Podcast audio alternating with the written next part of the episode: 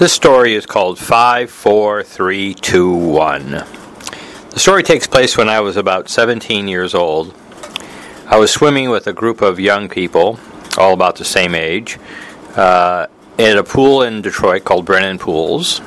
Brennan Pools uh, was built in 1956 for the Olympic trials, and these three Olympic pools that we swam in, that we trained in during the summer months, um, were beautiful 50 meter long course pools, and uh, this story takes place at that time.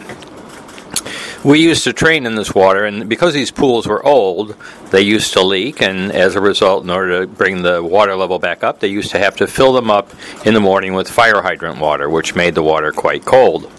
Anyways, that's all the prelude to the story. So here's the story. It turned out that we would train as I said, early in the morning, 8 o'clock till about noon. and the water was always really cold. And we would be wearing our sweats or our blue jeans, whatever it was, to the very last minute until our swimming coach, Sully, would start a countdown where he'd go five, four, three, two, one.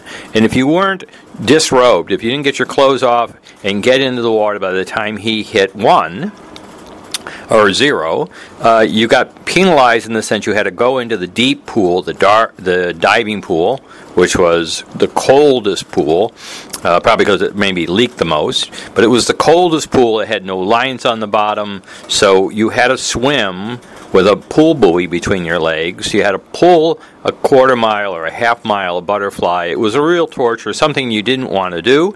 And so when he, when Sully started that countdown five, four, three, two, one, you knew just how long it was going to take you to get your clothes off and get into the pool. Um, so this story takes place. Um, one more thing. it, it, we we train there twice a day and we train there in the morning and we train there again at night. And during the day, I was a lifeguard. So I'd get up in the morning, I'd have my bathing suit on, I'd go to the pool, I'd swim, I'd change out of that suit, put another dry suit on, wear it till about four in the afternoon. Then I'd go train again. Then I'd, you know, it was always a time where I'd have a suit on, so there'd be no time to really wear underwear. As a matter of fact, my mom when she would wash the underwear of all my brothers and sisters, she commented to me once. She goes, David, why is it you have no underwear to wash? And I said, Mom, I'm swimming like 10,000 meters a day, which is like eight hours a day in the pool. So there's no reason to wear underwear because, the, you know, you're wearing just one bathing suit and another bathing suit. But this particular day, actually, with that night, I was going to have a date with a girl by the name of Diane. And I figured if I'm not going to night practice, why not just wear underwear? Take off my bathing suit, wear underwear, and then everything should be fun. You know, be just make me feel like something special. Like I'm not going to train tonight.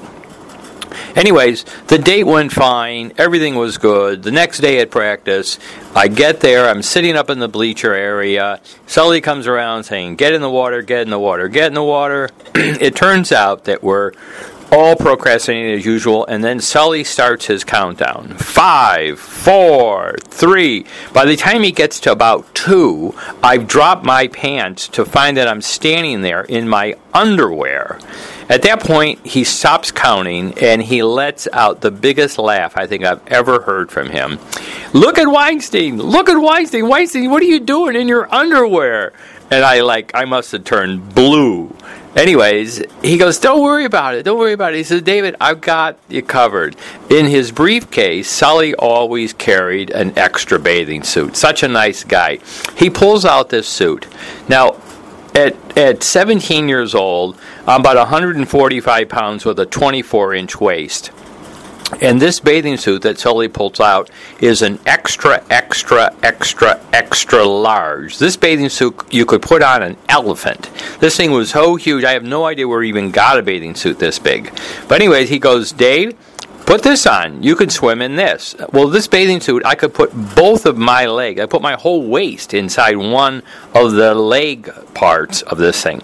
Anyways, it had a string, so I put this bathing suit on and I wrapped it around and around and around the string so that it wouldn't fall off. And he teased me all the rest of the morning because I had to wear this bathing suit. It was so ridiculous. My thin legs sticking out of this giant suit. Anyways, that I never. Not only was I embarrassed to be standing there in my underwear, but then I had to be embarrassed all the rest of the practice to while I was wearing this giant bathing suit. And uh, anyways, needless to say, the next time I had a date with Diane, I just wore my bathing suit. Anyways, that's the story. Enjoy. Have a good day. Bye.